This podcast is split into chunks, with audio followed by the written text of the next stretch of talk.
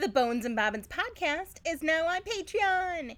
Would you like access to bonus episodes, digital extras, exclusive merch, and more? Join us in the Curiosity Shop at patreon.com backslash bones and bobbins.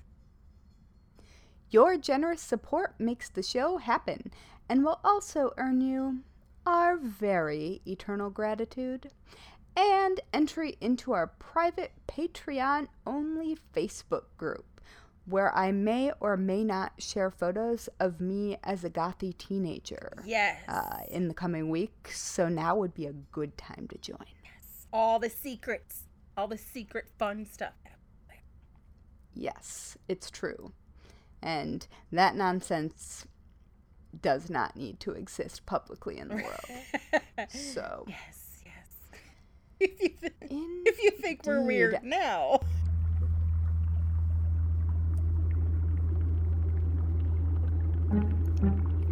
In a dusty old shop on a forgotten old street, you'll find two witches with books three boxes deep. Next to rusty old needles and faded red thread, you'll come in for yarn, but leave with pigments instead. Whether poisons or patterns, we're always discreet, where creepy and crafty and morbidity meet. Welcome to the Bones and Bobbins podcast. Hello, Morbid Makers.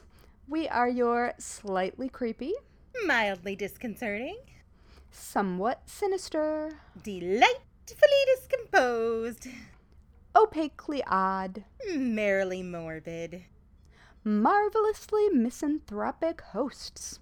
And this is Bones and Bobbins, Season two, Episode six, Witches Get Shit Done.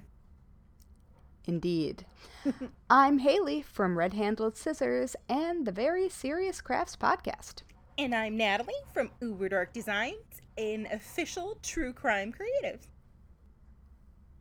What the fuck are you doing, Jack? There's just like this sawing on cardboard noise. It's happened. Oh. Mm.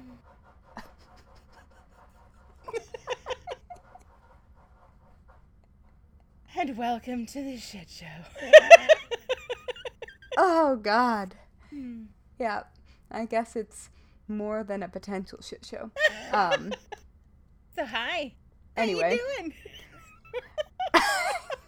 I hate everything. Yes. How are you? Also, with the grumpy feels, uh, kind of, I'm, I... I, I've definitely hit that that plateau of fuck it-ness. Um, the last two oh, weeks yeah. of my life can best be described as an interpretive dance based on a series of unfortunate events. True. Uh, very, very true. Yes. Uh, so I'm just going, okay, that we'll roll with this too. That that that's a thing that's happening. So let's just we'll tackle this and keep going. Um, yeah. Yeah. That is, well, I'm just not sleeping, so. Yeah, that's, sleep is so yeah. important. I literally. It really is. I just got a bottle of melatonin in the mail that I ordered for, uh, for the eldest one, who is not sleeping well, and the other two bottles of melatonin have, like, disappeared, and when the oldest one isn't sleeping well, she'll just text me in the middle of the night, which ends up waking me up, and then I'm not sleeping well because my brain will not shut down because it's like, oh, you're awake. Let us go through in great detail everything that's happened the last couple of weeks, and then let us try to think about the fifty thousand ways our plan to correct uh-huh. and get through it is not going to work. Um. So, yeah. Yeah. I, well, I had therapy today, and there was a great deal of me saying to my therapist, I know it's not based in reality, but... What? uh, brains are assholes. Oh, my gosh. But I guess, well, you have actual activities that want doing yeah. at the moment. I just have a brain that refuses to uh, cooperate with medication. At the moment, I'm giving it the stink eye. Yeah. Just, you need to get right and let her have some sleep. I would like some sleep. You deserve sleep. That would be fine. Sleep is yeah. important. I become a very, very cranky small creature. There is, I... Like I, a cranky hobbit. Oh, but so much cuter. Um, I, I... At least my feet aren't hairy. I have gone down several rabbit holes regarding the effects of sleep on the human body. And it is ridiculous how many things it's connected to and how, like, truly important it is. And we don't ever seem to... Go team human growth hormone and also neurological pathway connections. Yeah. Yeah, I'm not doing that right now. um, also, I just have hives. Ooh. For no reason. I get stress hives. And I get a well, stress hump. This is so sexy. I swear to God, I'm have, I have them lining up. A stress I, hump? Yeah, it's like this the spot where your neck like meets your between your shoulders, like right there.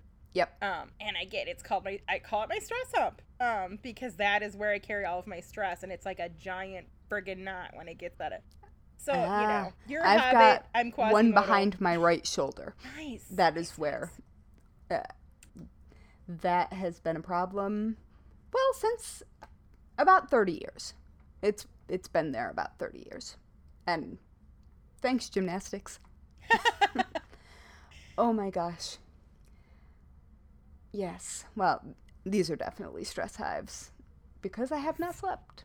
Super fun. That is not super fun. Ugh. No, we should probably, like, I don't know, record this podcast. Sure. Before I stop making sense. Do you know what makes sense? What? Taking a moment to take a quick break to thank all of our fantastic Curiosity Shop members over on Patreon and give yes. a totally normal, not mm-hmm. at all creepy welcome to our newest member, Mark, and a welcome Hi, Mark. Back, Cheryl. We missed you. Hello. Hello. Yes, I, you picked up. Great time to come back. We're very, um, very normal. Yes. Super normal. Not creepy. And Mister Big Stuff is yowling. Yes. He's excited, too. I mean, it's understandable. He's a member of the t- team.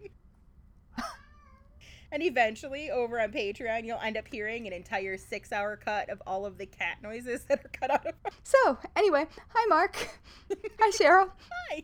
You're the best. I'm sorry my cat's mad. uh... But, nonetheless, you're the best, and we would totally go explore hidden old graveyards in the woods filled with angry cats with yes. you. Absolutely. Yeah. I'll bring the Benadryl for your hives. Oh, my gosh.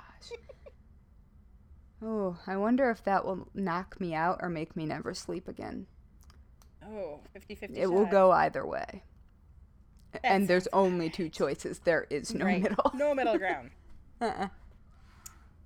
So this week, us two exhausted, done with life women, uh-huh. are going to talk about some badass women in history because it's Women's History Month. Oh, yes. So, and uh, these women are definitely badass. Yes. Um. Today, I am going to talk about... Die Nachthexen, or the Night Witches. Um, now, I was first introduced to the badasses known as the Night Witches via the R P G with the same name based on them.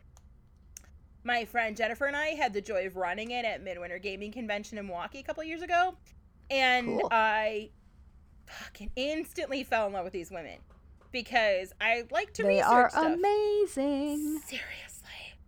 Um... And I have to say that just all of my, even though I, I do know. I have a question. Yeah. Uh, they're called Die Nachthex, uh, Die Nachthexen. Yes. Uh, see, my tongue won't even speak German. Goodness. Um, but they're Russian? Yes. I will tell you why. Because oh, they were named great. By the, They were named by the Germans, and they embraced oh, I, that. Yeah, I knew that. It's okay. See, I'm dumb. You're Tell me the story. Dumb. Uh, and it's, even though I knew a bunch about them, like just doing the, you know, re-researching and doing the notes for this, mm-hmm. actually just fucking empowered me, because I'm like, uh, if these badass women can accomplish what they did, like, I, I can handle the stuff that life's throwing at me right now. Like, I've got this. Right? Oh, yeah. They really put things in perspective, don't Seriously. they? Seriously. So, who are these amazing ladies? Uh, so, it all started around June of nineteen forty-one with a woman named Colonel Marina Raskova. Uh, she was a Soviet pilot who was also known as, like, the Russian Amelia Earhart. She hmm. was famous not only as the first female navigator in the Soviet Air Force, but also uh, for, like, the many long-distance flight records she recorded. Um, cool. Now, around this time, over four million troops had pushed their way into Russia. So, if you don't know, we're talking Nazi troops, we're talking World War Two, and they were threatening yep. to overtake Moscow. Uh, at this point, Raskova had begun to receive hundreds of letters from women all over Russia wanting to join the war effort. A lot of them had lost loved ones in the war already, or sweethearts. Um, yeah. They just, they, they saw what was going on. They were like, what, you know, what can we do? And while women had played support roles up to this point, they didn't actually make it to the front line. So, well, Ras- unless they were nurses. Right, right, right. That's, uh, yeah. Yes. So Raskova began to then kind of push for ways to find uh, for women to become more involved. And she was yep. so successful in this that she actually managed to convince the military uh, to begin to establish all-female units. And in October wow. of nineteen forty-four, or nineteen forty-one, an order came down from Joseph Stalin himself that hmm. Raskova was, was to establish a trio of all-female air squads. Cool. Now, this sparked the birth of the five hundred eighty-eighth Night Bomber Regiment. This is the one we're going to focus on. They are the true Night Witches. They are the only exclusively female team where, like, everyone, from the mechanics to the pilots, the commanders, everybody, all women. Yep. From more than two thousand applications, she selected around four hundred women for each of the three units. Most of these students ranged in age from seventeen to twenty-six. Yeah, those babies. Those that were selected moved to Engels, a small town north of Stalingrad, uh, to begin training at the Engels School of Aviation. They underwent such a highly compressed education, it was insane. They were expected to learn in just like a few months what most soldiers took several years to grasp. So each recruit had to train and perform as pilots, navigators, maintenance, and ground crew. They mm-hmm. each one had to be able to do all of those. And now when they That's were That's interesting that they invested that much uh effort right into I mean, the shelf life of a pilot wasn't very long. uh, and it should not have been long for these ladies. And we'll get right. to that. I mean, it's crazy pants. Uh, now, when they arrived, they were so... Nothing was nothing was prepped for them. I mean, they were issued of size not. forty-two boots. Uh, and... and and ill-fitting, like, hand-me-down military uniforms that were made for the male soldiers, and their hair was all cut short. One of the pilots uh, recalled in, like, a later interview, we didn't recognize ourselves in the mirrors. We just saw boys there. They would literally used to use their own bedding to stuff their boots to get them to fit properly. Um, and they would have to try to cinch the... the you know find some kind of belt to cinch the uniform to to fit somewhat. Oh uh, my goodness. Yeah, and the the boot thing is right? like that's you take care of your feet right. when you're at war. Oh. That's a thing that is very yeah. very important. Yeah. What uh, were they thinking? right? They were, I mean, they weren't prepared. They were like, yeah, they were. I'm fairly certain that some men had smaller feet than that. I, I don't know. I, I would, would think. Ass- I mean, I, I right? would assume. Maybe I'm wrong. I don't know. Maybe they just bought in bulk and they were like, that's it. So. Well, they did that with helmets. Yeah. Uh, so the rigorous training and that steep learning curve wasn't just, it was, it was literally like the tip of the odds that were stacked against this group. Yeah. The men did not welcome them at all. And in addition, in addition to like the long nights and all the like grueling labor they went through, they also faced sexual harassment. Oh, of course. Which is, because why not? Seriously fucked up. It pisses me off so badly. Um, yeah. Their uniforms were also not the only hand-me-downs that they would receive. Their equipment was literally the worst. The yeah. military provided them with outdated Polikarpov Po two biplanes, pretty much nineteen twenties crop dusters that oh, had been used no. as training vehicles. Weren't they wood? Yeah. These light two-seaters, uh, open cockpit planes were never meant for combat, and were well, lit- no shit. They were literally referred to as fucking coffins with wings. Yeah. Not only were they made out of wood, they were made out of plywood, with canvas pulled over it. The aircraft, that's virtually reassuring. No protection from the elements. Flying at night, pilots endured like endured freezing temperatures, wind, and frostbite. And in the harsh Soviet winters, their planes became so cold, just touching them would rip off bare skin. The men, nope, nope, nope, nope. The nope. men nicknamed the planes sewing machines because of the sounds the tiny engines made. I mean, to be fair, my thirties Singer Featherweight, that engine is pretty solid, is even it? Now. Which I am sure that it is, but is it flying a plane with bombs solid? Like... No, I feel like there actually is...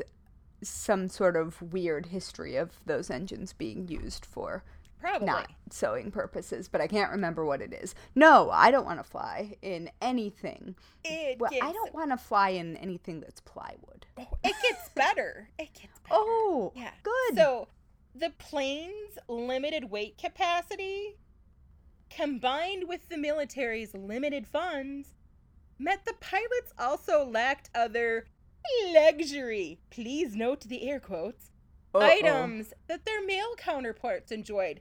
You know, like parachutes, which were too heavy, radar, guns, and radios. Instead, they had to use rulers, stopwatches, flashlights, pencils, maps, and compasses. In an open In cockpit. an open cockpit.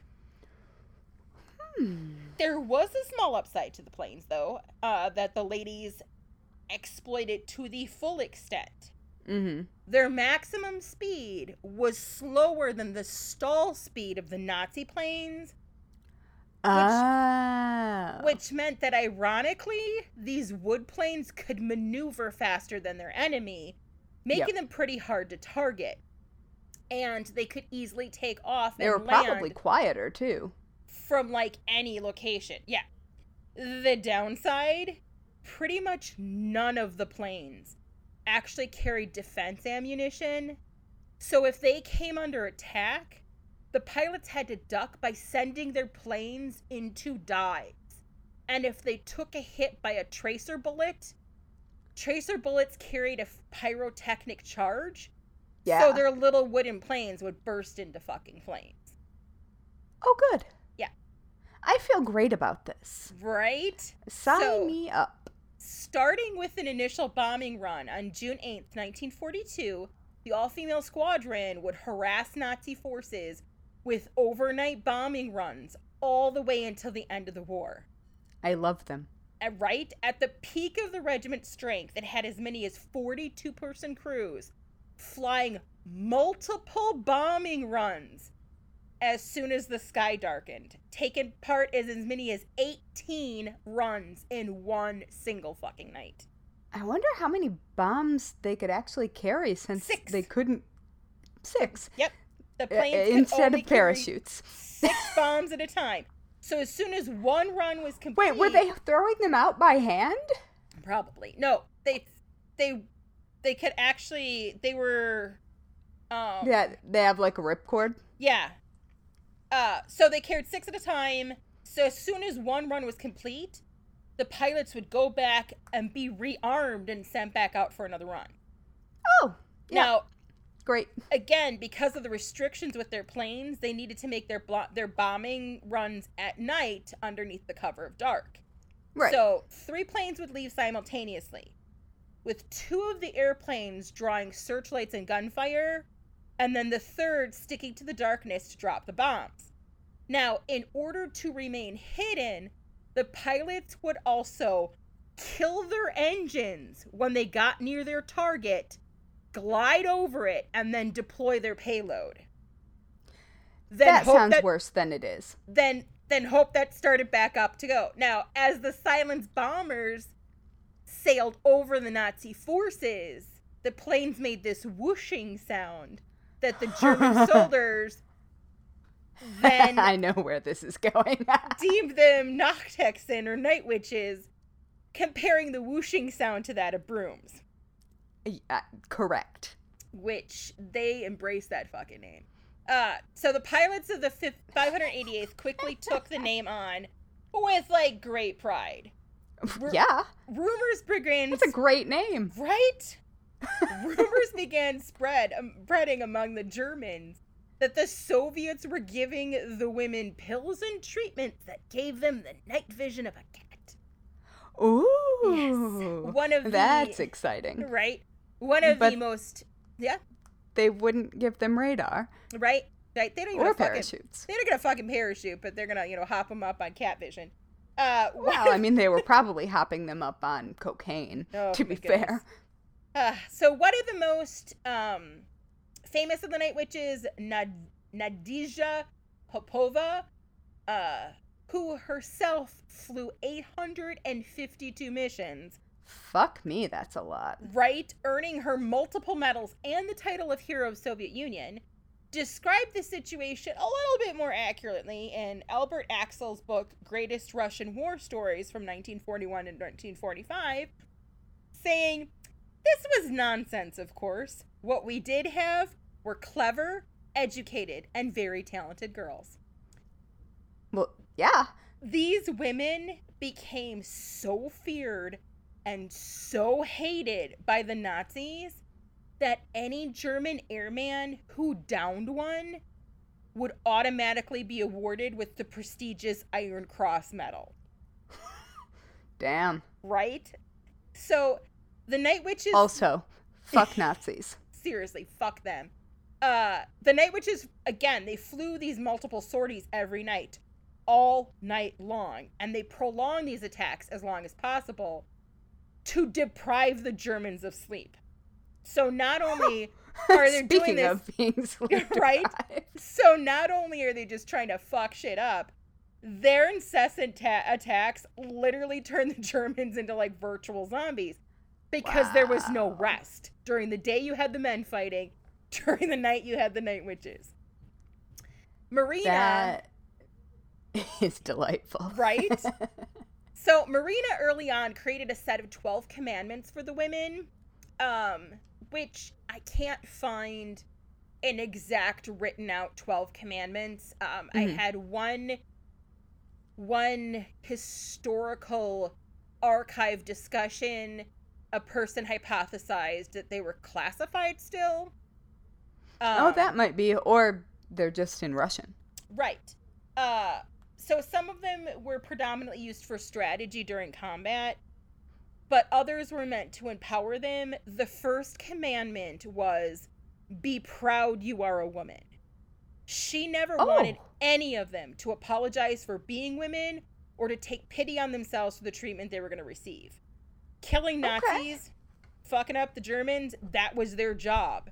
But in their own downtime, they still did needlework, patchwork, they decorated their planes, they dances, and they even put the pencils that they used for navigation into double duty, and they used it as eyeliner. So, ah! by, right? Like, seriously. Ah, graphite, I hope. I Lead hope to. Is probably the answer, though. Oh, but I still could not goodness. love these women fucking more. Oh, my now, goodness. They probably also had to mend the damn male soldiers' clothes. Oh, probably. Like, they, they dealt with a, a ton of bullshit that I just refused to even... Yeah. I would. I was not in the mental state. I would just get all ragey, and I want to focus yeah. on... like, all the good shit that they fucking did. Uh, yeah. So by the end of the war, the night fl- the Night Witches flew approximately twenty-three thousand six hundred seventy-two combat sorties. Wow. Co- collectively, they logged twenty-eight thousand six hundred seventy-six flight hours.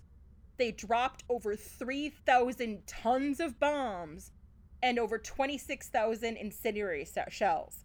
They damaged or destroyed seventeen river crossings, nine railways, two railway stations, twenty-six warehouses, twelve fuel depots, one hundred seventy-six armored cars, eighty-six prepared firing positions, and eleven searchlights. Plus, they wow. also made one hundred fifty-five supply drops of food and ammunition to Soviet forces. Wow. That's... I I wonder, and maybe you know... Um, what the comparable male bomber statistics are? That is a really good question, and I do not know that. Um, I mean, it's entirely possible that they didn't keep track. It is, especially once they saw these these women, they were like, "No, we're not going to compare." Uh, I hope so, they were at least impressed. I would hope so. Um, even more impressive. Now, remember how many women and how much they did. Right. The five hundred eighty-eighth only lost thirty pilots during the fighting. How? I don't know. It just, it's miraculous. And these women were full-on fucking soldiers. The only thing they had was a pistol. If their plane went down, that last bullet in the chamber was their own.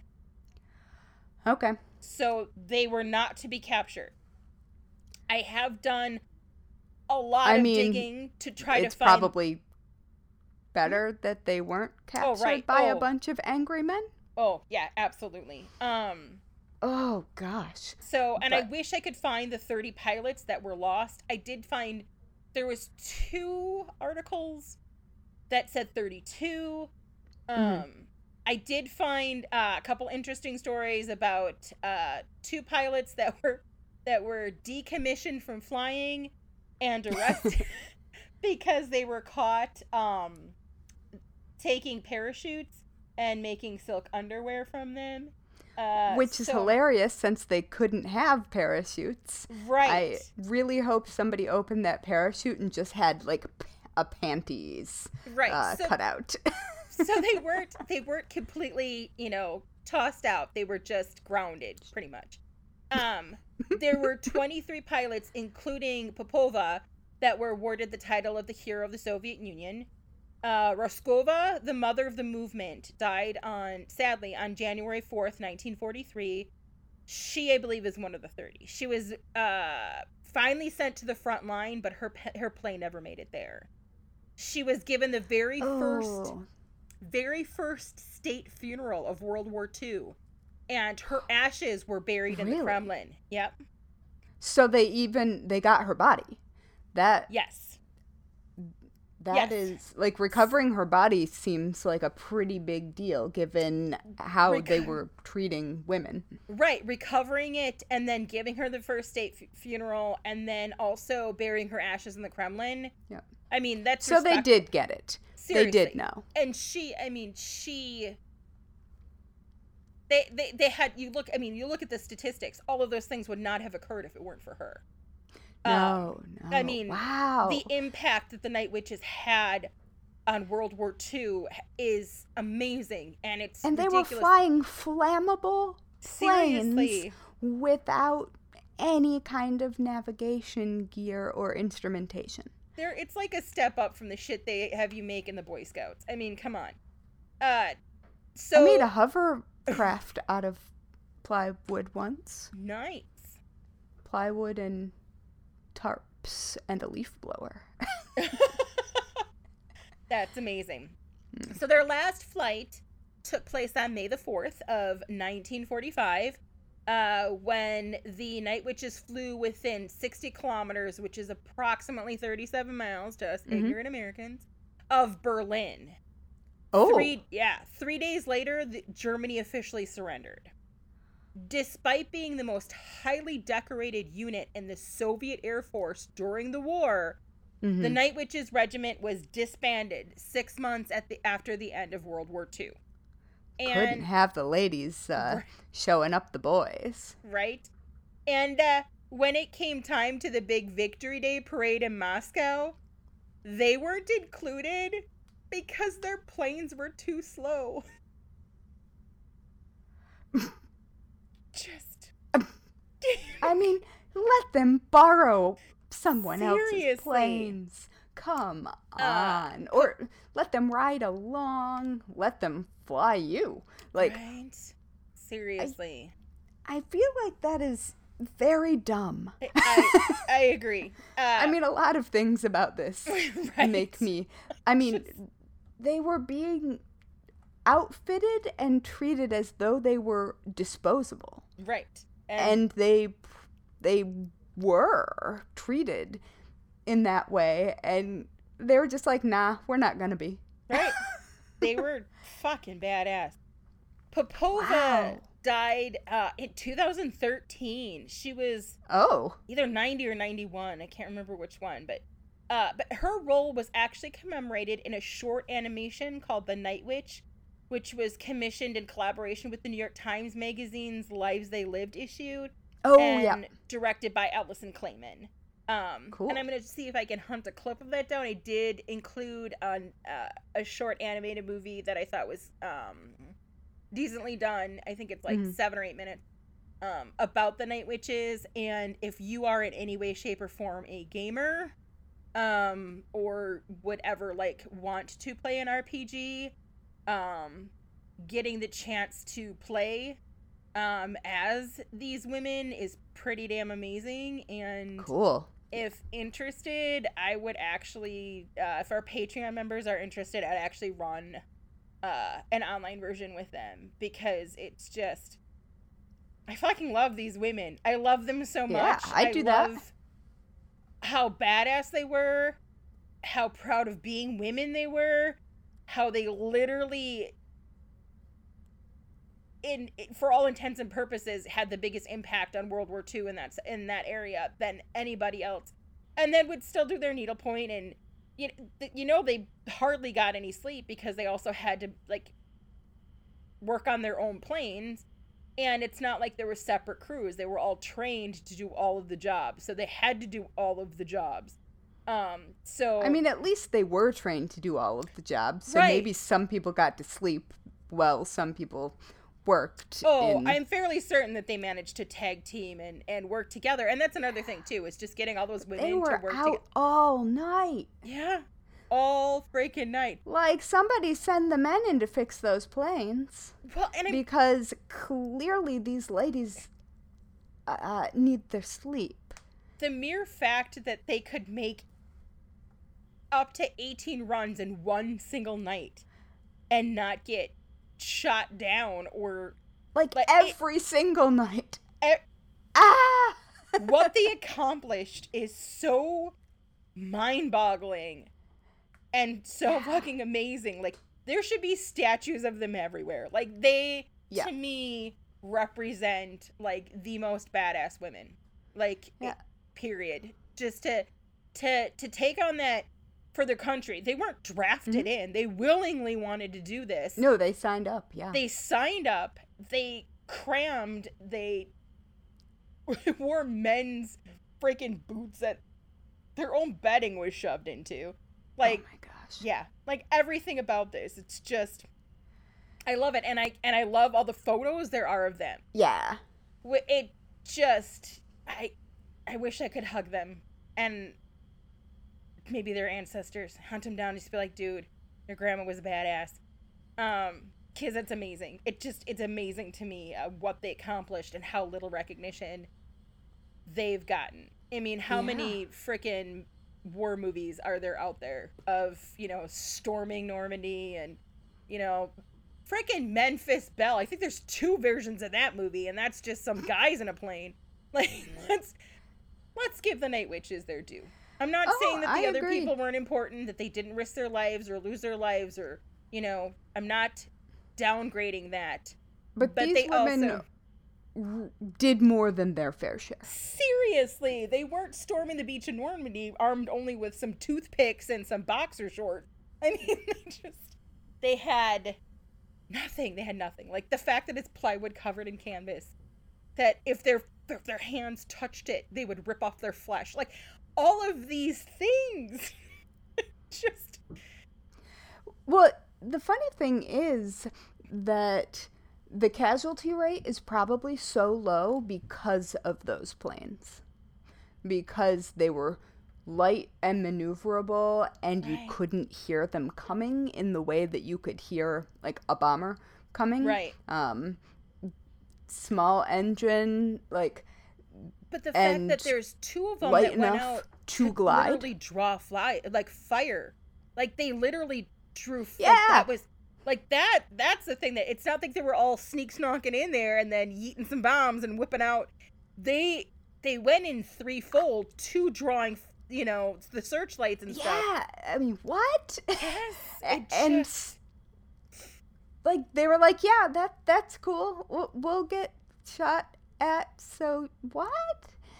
In our flammable wooden planes. Right. Mm. So, yeah.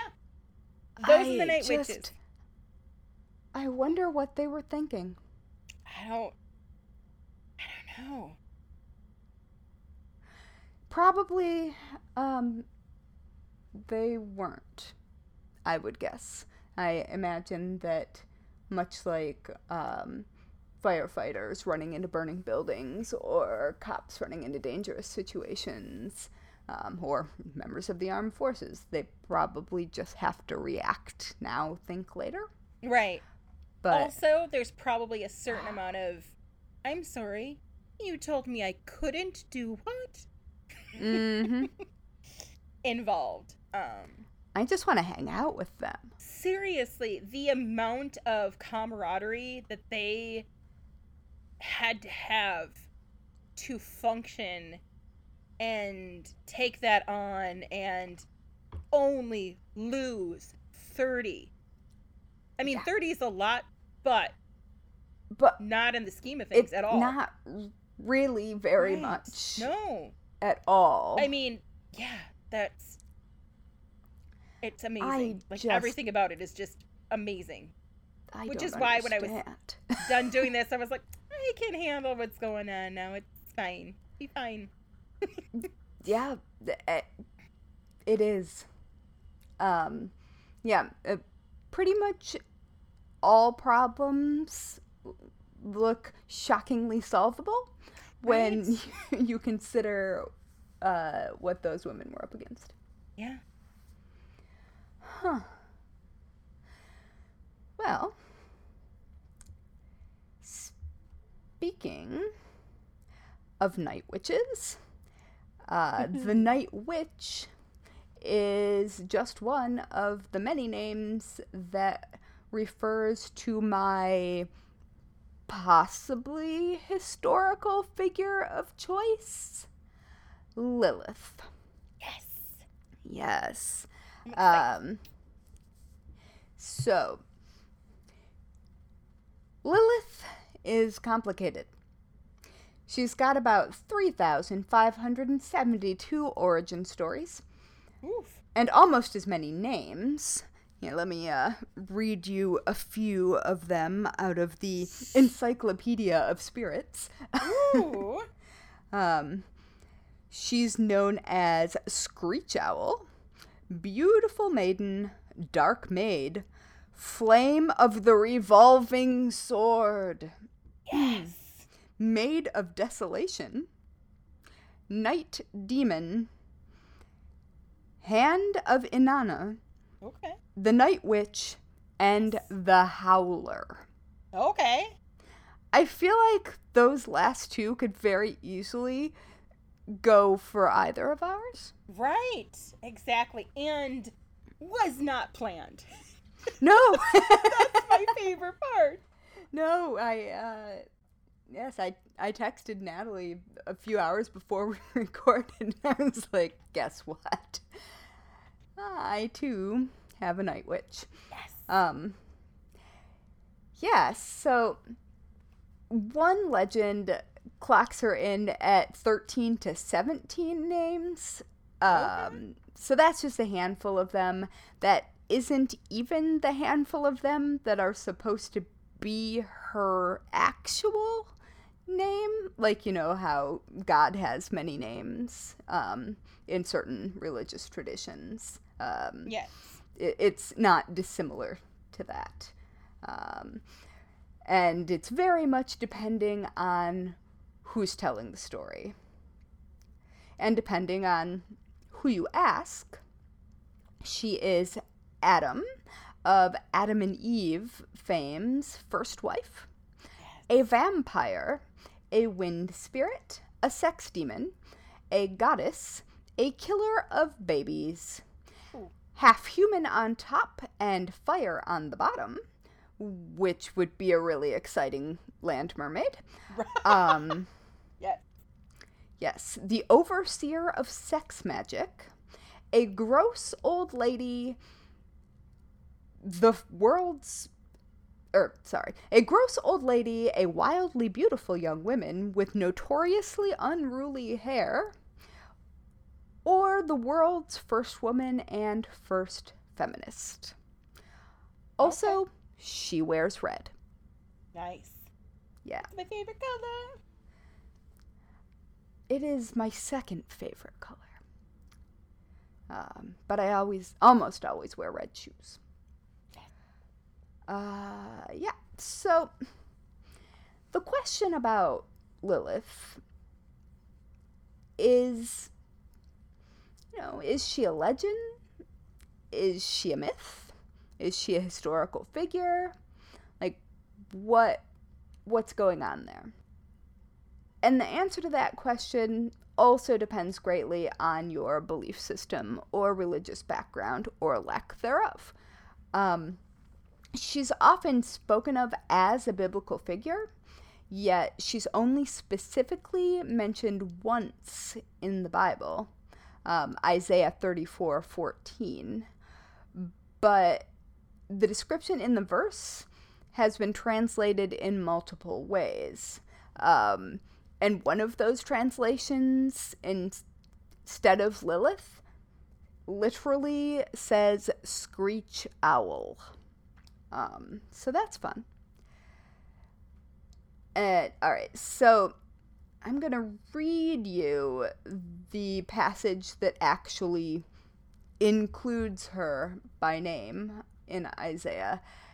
And it's kind of long, but it's also extremely dramatic and therefore worth it because God is pissed.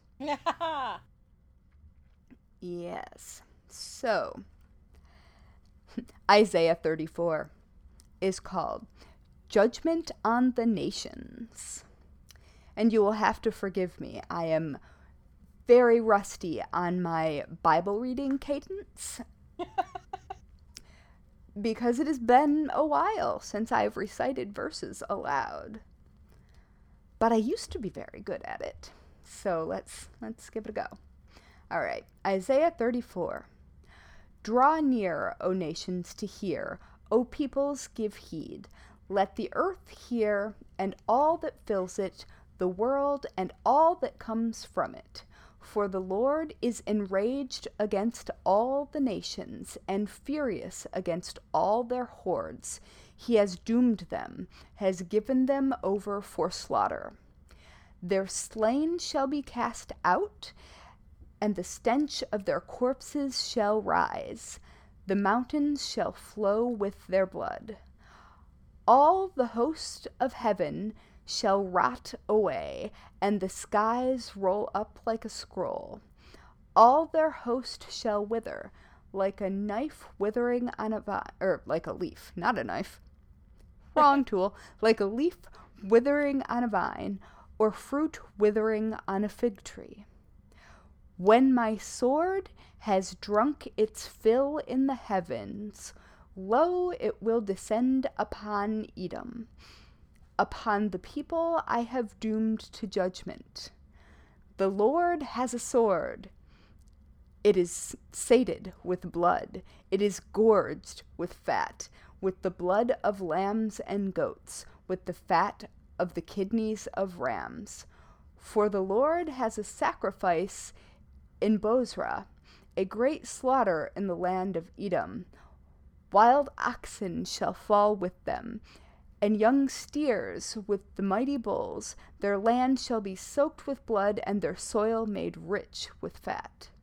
For the Lord has a day of vengeance, a year of vindication by Zion's cause, and the streams of Edom shall be turned into pitch, and her soil into sulfur. Her land shall become burning pitch. Night and day it shall not be quenched. Its smoke shall go up forever. From generation to generation it shall lie waste. No one shall pass through it forever and ever, but the hawk and the hedgehog shall possess it. The owl and the raven shall live in it. He shall stretch the line of confusion over it, and the plummet of chaos over its nobles. They shall name it No Kingdom There, and all its princes shall be nothing. Thorns shall grow over its strongholds, nettles and thistles in its fortresses. It shall be the haunt of jackals, an abode for ostriches. Wildcats shall meet with hyenas. Goat demons shall call to each other. There, too, Lilith shall repose and find a place to rest. Damn! That's a hell of a yeah. Saturday night. Also, I love that hedgehogs are in the Bible. What? Yeah. And, I mean, they're... There are three more verses that I could finish up on um, w- with even more creatures. So, uh, hold on.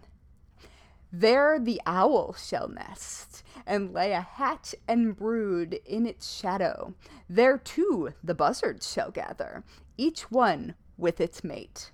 Okay. Seek and read from the book of the Lord. Not one of these things... or not one of these shall be missing. None shall be without its mate. For the mouth of the Lord has commanded, and his spirit has gathered them. He has cast the lot for them. His hand has portioned it out to them with the line. They shall possess it forever. From generation to generation they shall live in it.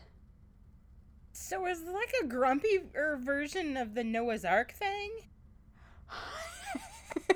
It has been uh, a long time since I have like, read Isaiah. That involved it like two two by two. He's, I mean, kudos for being like, dude, you get a mate. I don't. I, I mean. Also, why just the kidneys of the ram? I have questions. I I also have questions about the Lord quenching his sword in heaven and then coming down to these cities, like right. What did the heavenly host do to you? I don't know. You pissed in your Cheerios. it, yeah. I mean, it's it's like Revelation, only theater. Right. Yeah. I, very, very dramatic. Um, very dramatic. I kind of dig so, it, though. It was super dark. Yeah, I know, I which like, is why what? I had to read the whole thing, because what? That's, um, yeah, that's quite the, I, I don't want to entirely use the word tantrum, but I'm not sure what else to use. I use that was a minute. I think tantrum is, is reasonable. And on that day, God too hated everyone. Oh my gosh, that's throwing your toys out of the pram. Seriously. Woohoo. Uh, I mean, I have P M S, but even then, like, there's not that much blood involved. Yeah, is all I'm saying. You're not calling on the buzzards? Oh my gosh. No, just the crows. Um, and the ostriches. Ostriches. Uh, I, hedgehogs. That was my favorite. I was like, what? Like, which one of these things is not like the other? Uh, they're just so picture those cute. Cute little hedgehog on its back, just chilling. Yes. Uh, although hedgehogs, I, I think, masturbate a lot. I think okay. that's an issue if you have a pet hedgehog. Get it. Get it? Yep. Just for the record. I think it's a problem it? with boy hedgehogs specifically.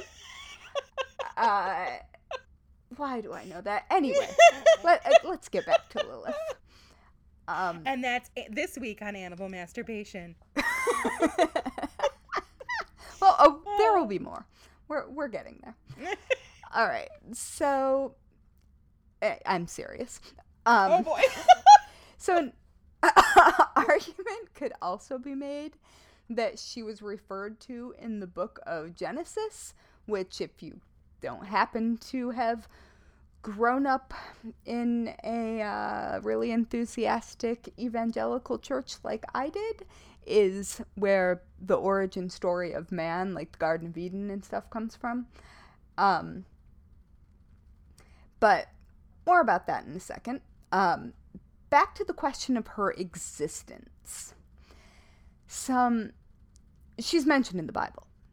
And we know that there are some very real historical figures also mentioned there. Mm-hmm. Like rulers that we know existed. Pharaohs that we know existed. Um, but there are also zombies. Yes. In the Bible. So... It, it it may be a somewhat unreliable narrator. I once got kicked out of C C D class because mm-hmm. uh, I um I asked if it was supposed to be literal or metaphorical when Moses parted the Red Sea, and I I guess you know, none shall to... pass. I was that I can only think of Gandalf. Seriously, I was like, so, I mean, is this, this really happen? Or are we just talking, like, metaphorically? Because, I mean, that, you know. I'm fairly certain it was a tidal wave or a tsunami. It, I don't I, I just know you're not supposed to ask. No, no. I have asked a lot of questions shall not that question. You're not supposed to ask. I, um, yeah, I... I may or may not have caused at least one youth pastor to, uh, I'm not sure that I'm the reason that he left, but I'm also not, not sure. Um, I got kicked out for asking. Uh, my first legendary kick out, I was seven, mm. and I asked if Adam and Eve had belly buttons. Because... That's a very good question. In my head, I'm like, that's how we ate when we were mommy's tummy, and if they were made out of... She was made out of a rib, like, she didn't need a belly button. So did they have the belly buttons? I don't know. I asked all kinds of weird questions that I thought were perfectly normal, but apparently not. Huh. Yeah. That is... I don't have an answer for that. And... yeah. Okay. So, in addition to being mentioned in the Bible, Lilith is also mentioned in the Babylonian Talmud and in the Dead Sea Scrolls, in which she is most definitely a demon. Okay. So... All right, now we're going to go back to Genesis and how she may or may not be in the Bible the second time. I think she is, but nobody asked me. So according to Jewish legend, Lilith was the first woman and first wife of Adam. And honestly, this is my favorite version of the Lilith story, which proceeds as follows. So enter Genesis one twenty-seven. So we're at the very beginning. Wow. All gotcha. Of a sudden, in my head, I just got Genesis, Exodus, Exodus Leviticus, Numbers, Deuteronomy. Oh, yeah, my I goodness. Don't, I don't know. First and that. Second Thessalonians. Oh, why? um, I, I'm done. I, I know that there are other people out there chanting right along with me, though. Um, Egyptians, Ephesians, Philippians, Colossians. Oh, why? Um, okay. Anyway, I'm uh, done with reciting books of the Bible for a moment. So, Genesis one twenty-seven reads, "So God created humankind in his image. In the image of God he created them, male and female he created them." So, he created them. Uh, both male and female, in his image. Uh, so there must have been a woman before Eve, and perhaps she was Lilith, because I seem to recall this whole Adam's rib thing, yes. creating this, creating Eve, and that just said that God created male and female, them, at the same time. Uh, I, I saw it recently argued as well that if God created man and woman in his own image, then technically God himself is non-binary. Yes. I like it. Makes yes. sense. Speaking of, we're going to go into a lot of male and female here. Uh, there's not really much getting around that in the Bible, but trans folks, N Bs, everybody out there, we see you. We love and support you. Sure do. All right. So, back to my confusion. uh, turns out, when you ask what happened to the whole, or the question, what happened to the whole Adam's rib thing, mm-hmm. it turns out that fucking was what happened about it. Oh, okay. Yeah. Wait, so, with the rib by themselves? No, the rib isn't involved. Oh, okay. Um, but fucking is the reason that the rib had to happen. Okay. All right. So, according to this version of the story, Adam wanted a wife who would just lie there and think of England. But Lilith wanted to be on top.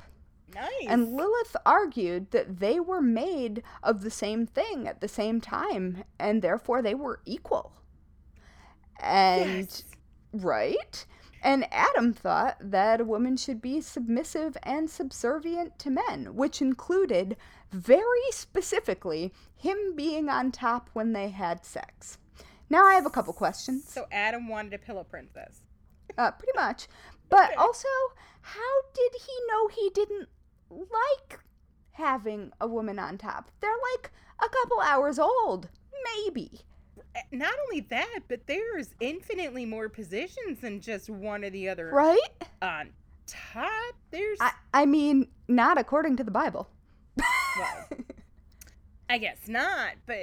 It, I mean, also, I mean, way, you know, way to get to the sex and, like, right off the bat, I guess. Yeah, yeah.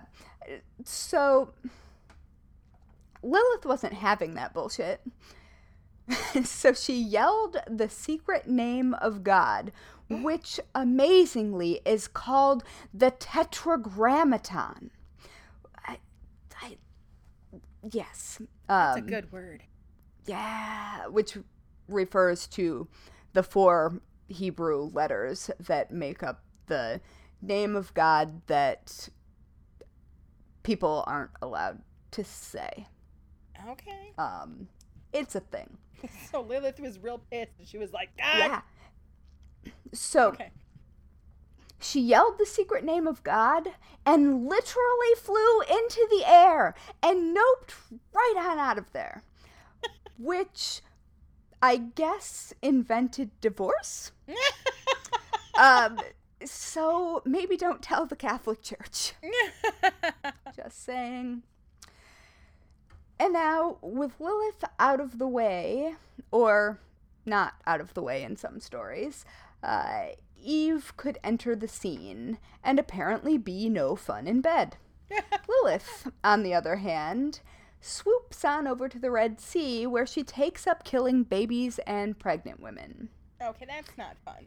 No. In some stories, some angels try to bring her back to Adam, and she's like, haha, fuck you. Um, I would have gotten down if she came back for Eve. But, that would have been the storyline. I'm, that is exactly where I'm going. Oh, uh, yes! Yeah. So there are also some versions of this story where she's the snake in the garden. Ooh, yes. Yeah. And, um, or that she convinces Eve to eat the apple, or that she entices Eve in some way to not take Adam's bullshit. Nice. So, yeah. And those stories, to be clear, are not, they aren't, like, biblical canon. Yeah. Although, I mean, at least part of them, as far as I understand from medieval Judaism, is, um, especially within Kabbalah. Okay. But as I am See, not no. Jewish, I don't yeah. know as much about that as people who grew up in that tradition would. And as far as I know, with my knowledge of mm-hmm. um, the various degrees of uh, the Jewish faith, when it comes to the mm-hmm. Old Testament, I would trust them more on it than yeah that, than that a Christian-based one, because they're that yeah. that's their jam. That's their jam. Well, and Kabbalah is, from my understanding, um, mysticism. Correct. And so it, it seemed like there were some blanks filled in and some story fleshed out that does not necessarily come up in the written record before that. That doesn't mean it didn't exist, because right. lots of things were burned, including, you know, a really, really important library. Yeah. Uh, and a lot of information was lost. Um, so, now that my favorite part of the story is over, I am going to walk you through a few less scintillating, less scintillating, see, I can speak. I'm doing great. Uh, versions of who Lilith is. is. So the first record of her actually existing comes from the Epic of Gilgamesh in approximately two thousand B C E. Um, so that is a long fucking time ago. Yeah, that is. And in the Epic of Gilgamesh, she seems to be a malicious being who's haunting a tree and preventing the different sex goddess from making her home there. Uh, and that doesn't seem to be weird. In later stories, Lilith is often said to live in trees, um, okay. or also in wells. Which, I feel like stay in- away from the well. If she lives in trees, then her being involved in the Tree of Life apple situation, highly probable. Right? Yeah. All right, so eventually, it would seem, Gilgamesh causes Lilith to flee to the desert in his particular version of Lilith existing. All right. So by the seventh or eighth century B C E, in what is now the Middle East, um, like broadly Mesopotamia, mm-hmm. uh, Lilith's reputation was already firmly solidified as a danger to mothers and children, and amulets with her name on them were hung on doors and over cradles to protect the women and children from Lilith coming in and killing them. Um, obviously, at the time, infant mortality rates weren't understood. Right. Childbed fever certainly wasn't understood. I mean, I'm sure that people understood that it, well, at least as far as women dying in childbirth, I'm quite sure that they understood what was happening, yeah. but not necessarily why. Right. And so that is sort of where she seems to lurk for a while. That makes sense. And by the fourth or fifth century, Mesopotamians were making incantation bowls engraved with spells for protection from Lilith, who is now a known demon. And a bit later, boys would wear amulets bearing the name of three angels, you know, the ones that were supposed to go get her when yep. she uh, decided to fuck off from Adam, and she was like, nah, um, those guys. And so bearing the name of those three angels to keep them safe from Lilith until circumcision. I also read that the amulets could bear her name as well, or basic translations of, oh God, Lilith, go away. Yeah. and hey, but so... doesn't circumcision happen, like, pretty much right off the bat? I think that it happens within seven days at okay. this time, and um, I was listening, I listened to a bunch of different podcasts from a bunch of different traditions and backgrounds mm-hmm. when I was doing the research for this, and one of them, I, I think it's called Sunday School Dropouts. um, nice. Yeah, it, and I will link to all of these episodes that I listened to in the show notes as well, in case you want to take a deeper dive on Lilith. But um, I, from what I understand, it is seven days for boys and twenty-one days for girls. Oof. That they would need that protection. Oh. Or maybe it's the other way around. I can't remember. But I, because I think you're right, I think that boys get circumcised within that first week at that time, um, that that was, that they are probably the earlier ones. Check. Yeah. So Lilith keeps herself very busy with the babies and the pregnant women, eventually wandering into the realms of tempting innocent men into sexy things. Ooh. Because you gotta branch out. Yeah. Yeah. And then, for their part, just as a side note, Greeks and Romans seemed to think she was a vampire. Oh, okay. Like you do. And sure, sure. That is actually in vampiric lore in many places. Um, sometimes she's the mother of demons. Sometimes she is the first vampire. Some like there are there are she lots does. of things. She's yeah. sort of a catch-all. She's very, very diversified in her portfolio. She also seems to be living for quite a long time, so I can see how that would be. Well, at this point, she's not corporeal. Okay. She has not been corporeal. Well, I guess, in the Epic of Gilgamesh, she was a spirit. Yeah. Um, already. And oh, at right. the point where she takes up killing babies and pregnant women over by the Red Sea, yeah, that's I think she is a supernatural being okay. at that point. Um, I think the whole screaming God's secret name and flying off was what did it. Yeah. yeah. I don't yeah. know. Uh, so now, guess what? It's hmm. the Middle Ages. And now she's also a sex demon. Because nice. Fun.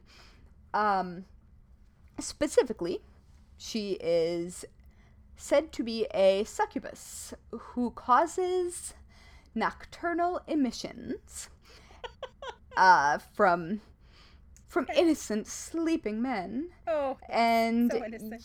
Yes, and uses the uh, product of said emissions to impregnate herself and produce hordes of half-human, half-demon babies. Okay. Which would be funny, except it's not, because demon rape isn't cool, because no rape is ever okay. But also, right. it's pretty funny the lengths that men will go to to explain wet dreams and right? also blame them on women. Seriously. Just saying. Um, and weirdly enough, in the Lilith can basically take on any form. Sometimes she is married to another fallen, or she is married to a fallen angel and produces demon babies, like thousands of them. And uh, because she left Adam, a hundred of her demon babies die every day. Um, Dude, what's that gestation period like then? Right? Um, short. And so that that is a thing. Um, in some parts of her mythology, she's barren, and that is why she is so interested in killing mothers and babies, because she's jealous. Mm. Um, but what seems by the Middle Ages to be the prevailing understanding of Lilith is that she is a sex demon impregnating herself. Okay. And It gets, it gets kind of a bit complicated because she's seductive and wildly attractive. And so it's one of those good men try to resist her things. Okay. And, but also some myths have her just sneaking up in the middle of the night in your dreams. So, I don't know. Don't rape people. Um, yeah, seriously. Yeah. However, if you're into temptresses and you happen to be trying to seduce this particular sex demon, you should probably know that she also likes black cats, rides on dragons, and walks under the waning moonlight. Also, uh, sometimes she's a dragon. I like all of those things. Yeah, me too. So let's go on a date yes. with Lilith. Absolutely. All right. So there are just so many more variations from various cultures. Uh, there's a really, really good article from a website called Biblical, excuse me, Biblical Archaeology, and they do just an excellent job of really hitting the high points timeline-wise mm-hmm. of Lilith and her appearing within either cultural elements, um, like amulets or bowls, um, and the written word. And so that's super interesting if you want to have sort of a more academic look yeah. at what's going on. But I'm going to move on a little bit from history and go to witches. Okay. So if you happen to be a witch right now, in, like, a modern witch, Lilith probably means something entirely different to you, and maybe isn't particularly recognizable in all of those myths. So, today, uh, Lilith is basically one of the female deities that you can partner with as a witch, um, and pay tribute and do spell work in connection with. Like, there's, there are a lot of things going on between Lilith and witches. Is it the, and, the same Lilith? Y- yeah. Okay. um, but now Lilith is a symbol of, like, femme power and self-determination, because she wasn't she wasn't interested in being on the bottom all the time. Yeah. Um, and she is known for being unabashedly unashamed of her sexuality, and she is known for directly seeking pleasure. And she also says no to men and creates boundaries on her own terms. And she does not follow the rules if they aren't in her best interest. And so it makes complete sense to me that she is someone with whom modern day witches connect. Um, I personally have not historically had a deity that I connected with um, in my witchcraft. But I learned something kind of funny while I was studying Lilith. Um, some of you may or may not remember, because I'm positive that I have mentioned this, and if I haven't, it's weird and I should mention it. Mm-hmm.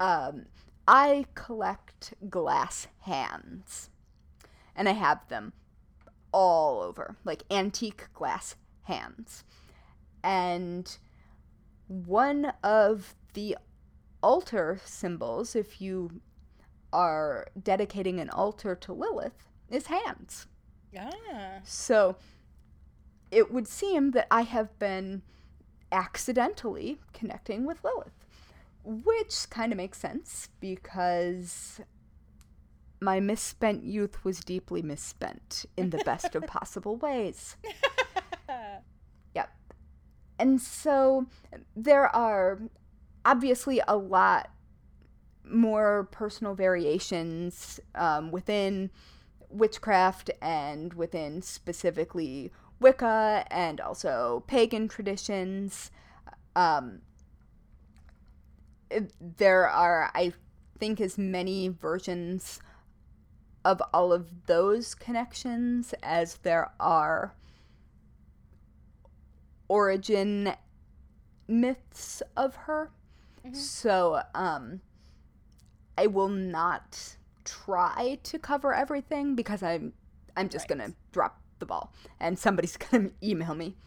But I do actually welcome emails on the, if you connect specifically with Lilith. I would love to hear about that if you'd like to share. Yeah, so, absolutely. So does yeah. she does she have a demise story then, or is she still? Oh no, she's kicking. Yep. Okay. Um, well, I mean, so I don't I it don't depends like... on, I guess, she may or may not be in hell creating demon babies. See, and I think I I have an issue with the whole baby killing and baby mama killing. Like, that makes me sad, but I also can see how that would be a fucking patriarchal tool to keep women in check. Well, the interesting thing, I think, is that if you put up those amulets, or if you were wearing them, or if you put up plaques or had the bowls, you were protected from her. She wasn't going to mess with you. So that I am assuming that it was women who were making and acquiring these items. Right. So, like, she's not going to go after you if you specifically ask her not to. Right. Which is interesting. Respect.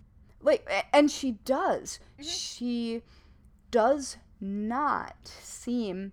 Uh, I, I didn't find any stories in which she didn't follow her own rules. But she made those rules. Right. She said... I mean, she, she wants attention. Um, right. Which makes sense because she is filled with sexuality and pleasure-seeking. And at the time, that was not seen as a positive quality for women. Right. It is, in my opinion, now. I don't, I don't necessarily want to hang out with uh, anyone who doesn't think that that right. is a perfectly acceptable way to be. But she provided ways for women to get around her interference. And as far as I know, there... Uh, she could still sneak into the dreams of men, even if they had, like, the incantation bowls or whatever set up. So, I don't know. It's... It, it is interesting. Um, sometimes she is ca- cast as the protector of, well, protectress, I suppose, but no, we'll go with protector of women and babies.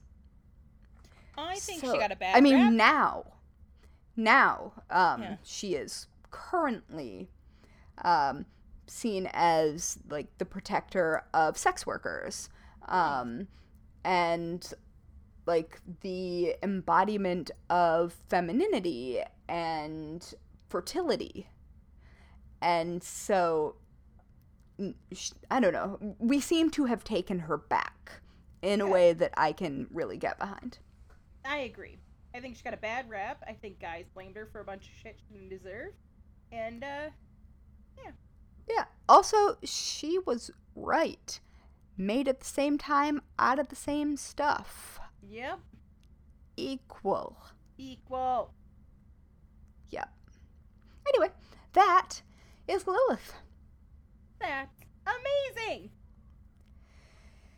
Yeah. Uh, there, oh, she's just so interesting, and there was just so much. Like, I could have done three episodes on Lilith alone. Right? So I, I was wondering how you were going to do it, and I I'm here for it. I'm here for it. Exactly how you handled it. I mean, I mostly s- skipped the death, and, uh, yeah, mostly the death. I didn't think anybody needed to handle any of that. Yeah. All right. Speaking of death. I, I was going to say, I I transitioned and didn't mean to. All right. Um, that brings us to the weekly worst way to die. Da da da. All right.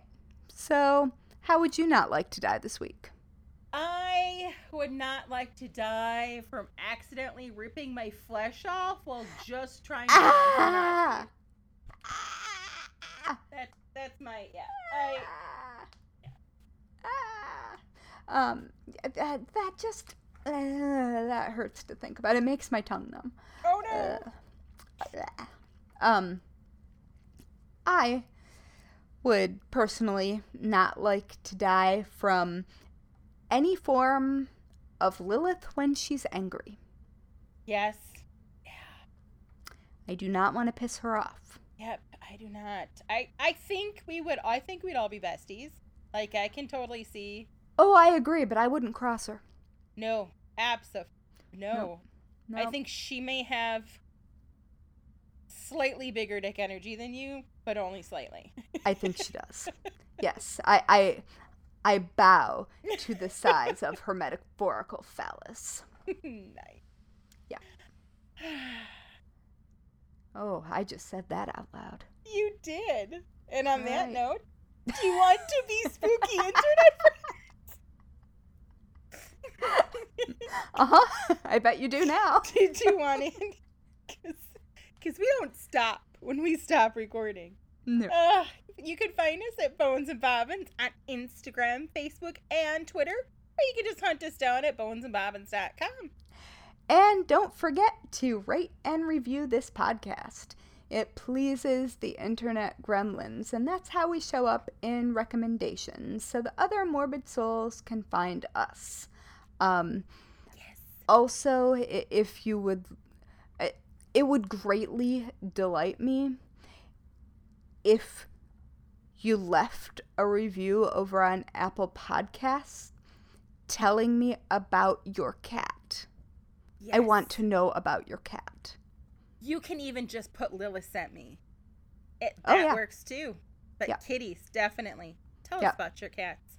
Yep. It, or it your helps. Connection with Lilith, whatever. Yeah. Um, we want to oh. know, and that is an extremely helpful way to, well, we'll definitely read it, and it will not get lost in email because, I mean, you're not supposed to read the comments, but we read the comments. We read the comments. Yeah. Um, but anyway, so... Um, Please. I've just almost said something deeply inappropriate right there. Us? Deeply inappropriate? Never. This. And it's a word I don't even use. Wow. What in the Lilith? Right? Anyway. Um, On that I, note. Yes. We're gonna we're gonna leave you with some advice that, that you should never. Ever forget. No. Don't fuck with Lilith. Lock your doors. And don't run with scissors. Or with Lilith on a bad day. Yeah. Yeah.